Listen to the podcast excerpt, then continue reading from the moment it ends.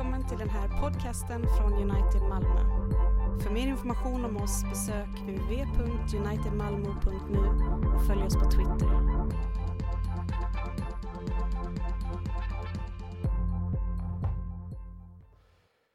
Vi lyssnar till den innevarande söndagens episteltext ifrån Romarbrevet 8.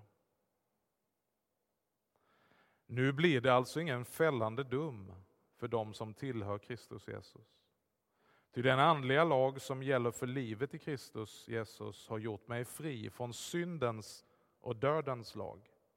Det som lagen inte kunde göra, eftersom den kom till korta inför vår kötsliga natur, det gjorde Gud. Då han lät sin egen son bli lik en syndfull människa och sände honom som ett syndoffer, dömde han synden i människan. Därmed kunde lagens krav på rättfärdighet uppfyllas hos oss som lever efter vår ande och inte efter vår kötsliga natur. Så lyder Herrens ord. Gud, vi tackar dig.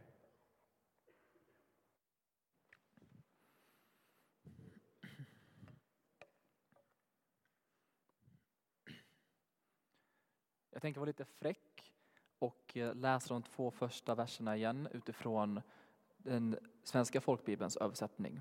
Och det är för min egen skull, för det är det jag är van vid att läsa. Och jag tycker att det är lite mer tydligt av vad jag vill ha sagt.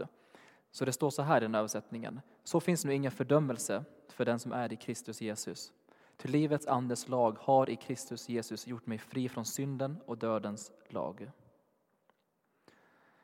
Titeln som är tilldelad den här mässan och i söndags är Guds mäktiga verk. Och innan vi går in och dyker in i själva texten så behöver vi kolla igenom två stycken viktiga saker som titeln vill tala till oss. Så här är en övergripande bild för att sen komma ner i själva budskapet. Och det är att vad det här mäktiga verket är. Och den första saken är att det handlar om frälsning som Gud ger till människan. Hade det stått att det är Guds verk hade det kunnat handla om skapelse. Men det är inte det. För det står att det är mäktigt. För människan är också benägen till att kunna skapa saker som är ljuvligt för örat, skönt för ögat, gott för magen att inta. Men människan är inte kapabel till att utföra ett mäktigt verk som frälsning. Och det är den andra saken som är viktig. Att det är människan som är oförmögen till att göra detta. Så själva titeln handlar om att Gud frälser människan, vilket som hon aldrig kan på något sätt under några omständigheter någonsin göra för sig själv eller för någon annan. Så då har vi det här mäktiga verket. Och hur fungerar det då i vardagen, under fastan, efter fastan, mellan fasteperioder? Då ska vi kolla på de två verkligheterna jag kommer att prata om.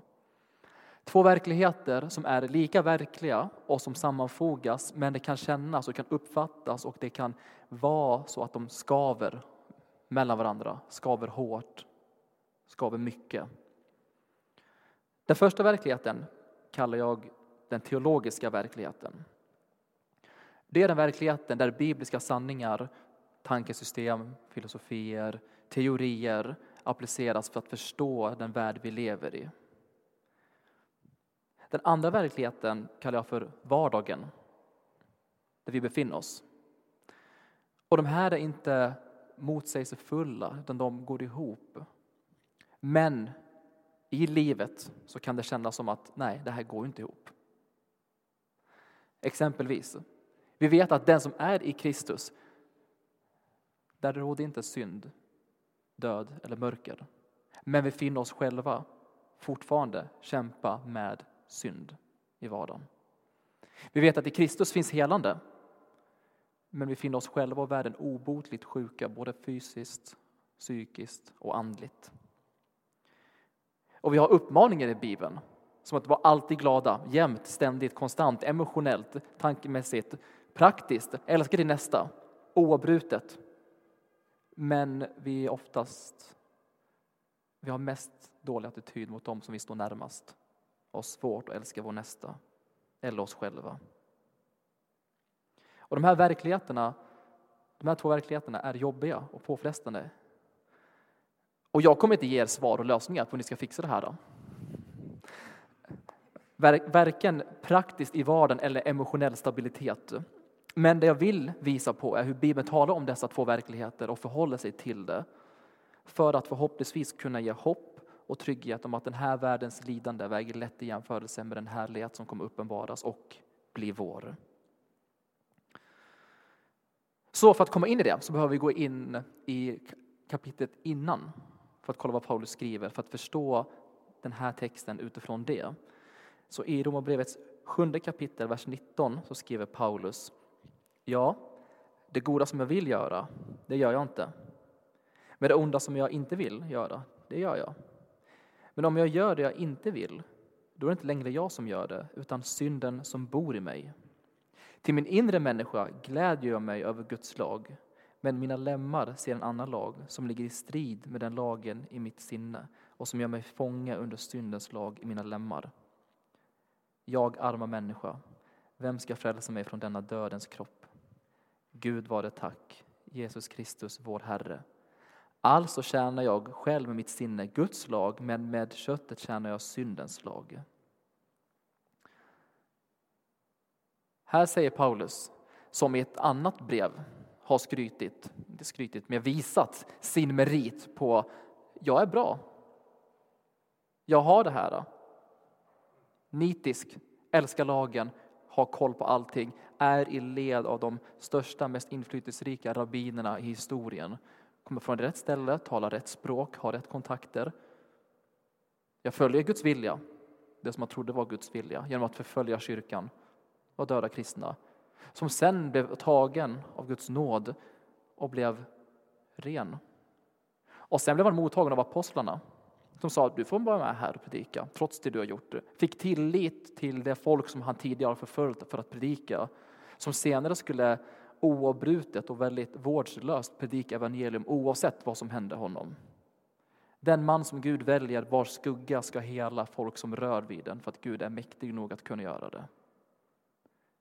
Han som väldigt enkelt ofta kollar på och tänker: det är en förebild. Där ska vi vara.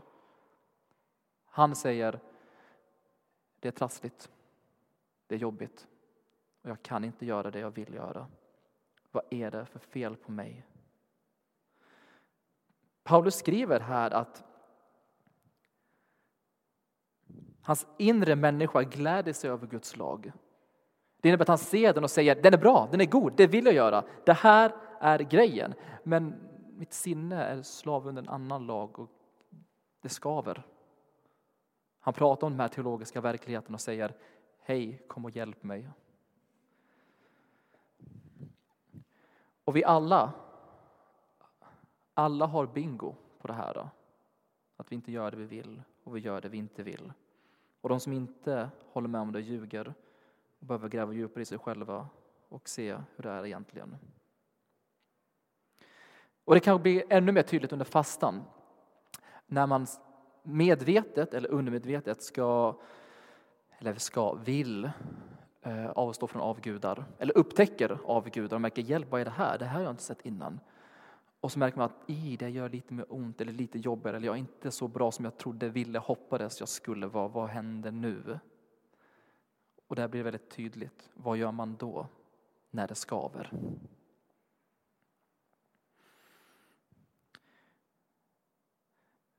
Vi vet ju om sedan tidigare att fastans ändamål är inte fromhet, utan fastans ändamål är Kristus. Och Kristus alltid är ändamålet. Det är därför Paulus avslutar det som kommer att vara Romarbrevet och går in i det som blir Romarbrevet 8:1 med: så finns nu ingen fördömelse för de som är i Kristus Jesus. Det här handlar om en trygghet och en identitet i Gud som är bortom människans prestationer. Och vi börjar närma oss den hela veckan, som Magnus sa. Sakta men säkert. Och den är helt underbar, för det är där Gud står offentligt och säger till all mänsklighet i all evighet att: kolla på Orlando, han är ett vrak. Han behöver frälsning, han fixar inte det. Han behöver någon utanför sig själv som kommer och fixar det, för han är inte perfekt. Och det var inte bara mot mig, utan det var mot alla, han säger det. Och Gud kommer med den här frälsningen. Och inte bara för att frälsa oss bort från synd och sen säga nu ska vi se hur det här går här efter. Utan han kommer och fortsätter att frälsa oss gång på gång. Dagligen.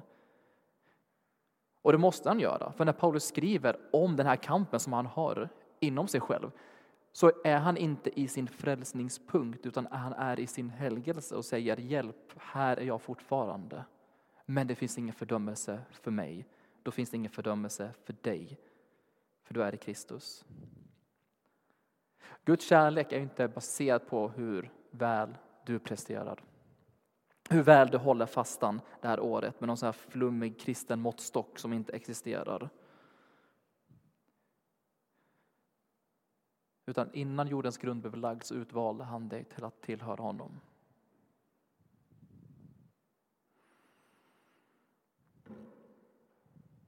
Dina misslyckanden äcklar inte Gud. Din synd skrämmer inte bort Gud. Och att du inte lyckades hålla fastan igen chockar inte Gud. Gud tittar inte ner på dig och säger varför frälste jag den här personen för? Gud ångrar inte att han frälste dig. Gud ångrar inte att han frälste dig.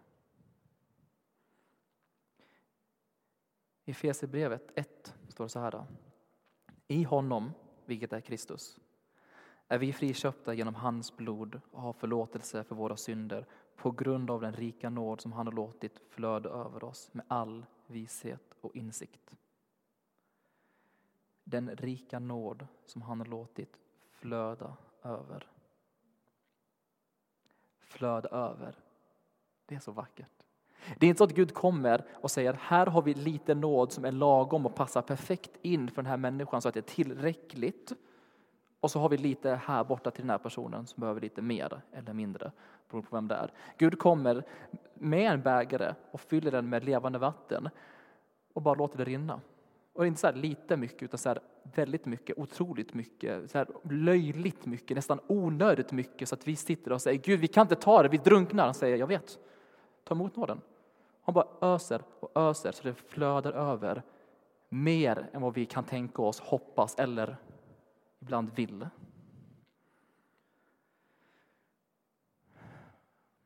För om du är i Kristus så har andens lag gjort dig fri från synden och dödens lag. Och det här, den här delen, den här meningen, det här budskapet nu är viktigt. Att Gud älskar dig nu. Gud älskar dig nu. Han älskar inte en framtida version av dig som har fixat det, löst det, putsat på insidan, tagit bort alla synder eller bråkat klart med allting inombords. Han älskar dig nu. På samma sätt som han tog upp dig från den smuts du befann dig i från början och tvättade dig ren och sa min. På samma sätt fortsätter han komma och tvätta våra smutsiga fötter som vi självmant lortar ner hela tiden och säger jag älskar dig fortfarande. För att Guds kärlek är baserad på Gud själv och inte på det vi gör. Så efter fastan, när du kommer tillbaka in i gamla mönster eller in i nya mönster och säger Gud kom och hjälp mig, säger han ja, gärna, jag är fortfarande kvar här. För innan jordens grund blev lagd blev du utvald för att tillhöra honom.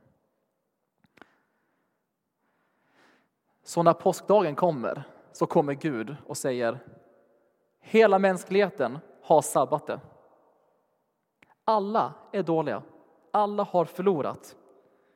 Det innebär att vi behöver inte låtsas för varandra, för oss själva, inför Gud och säga jag har det. Gud säger nej. Korset är tecknet på att ni alla är dåliga. Därför måste korset vara i centrum. Och då kanske inte det här hjälper så jättemycket i vardagen. Den här teologiska verkligheten om att vi är i Kristus trygga.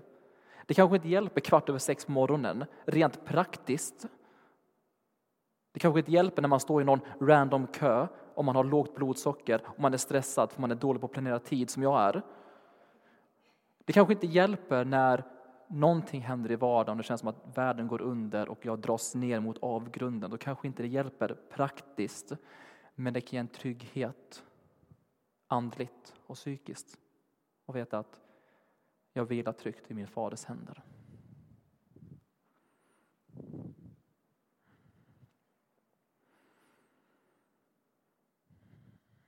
För Gud är allsmäktig och förmår göra mer än vi vågar göra för sitt namns skull. Så den som är i Kristus Jesus, där Gud har gjort sitt mäktiga verk i och håller på att göra det igenom, envisas om att komma till gudstjänst, envisas om att gå på mässa, envisas att vara med i gemenskapen. För det är där Kristus uppenbaras. Det är där du får se Gud. Så titelns budskap, Guds mäktiga verk, vill egentligen säga det här. Att människan i sig själv är dålig. Och Gud är god. Ära vare Fadern och Sonen och den helige Ande.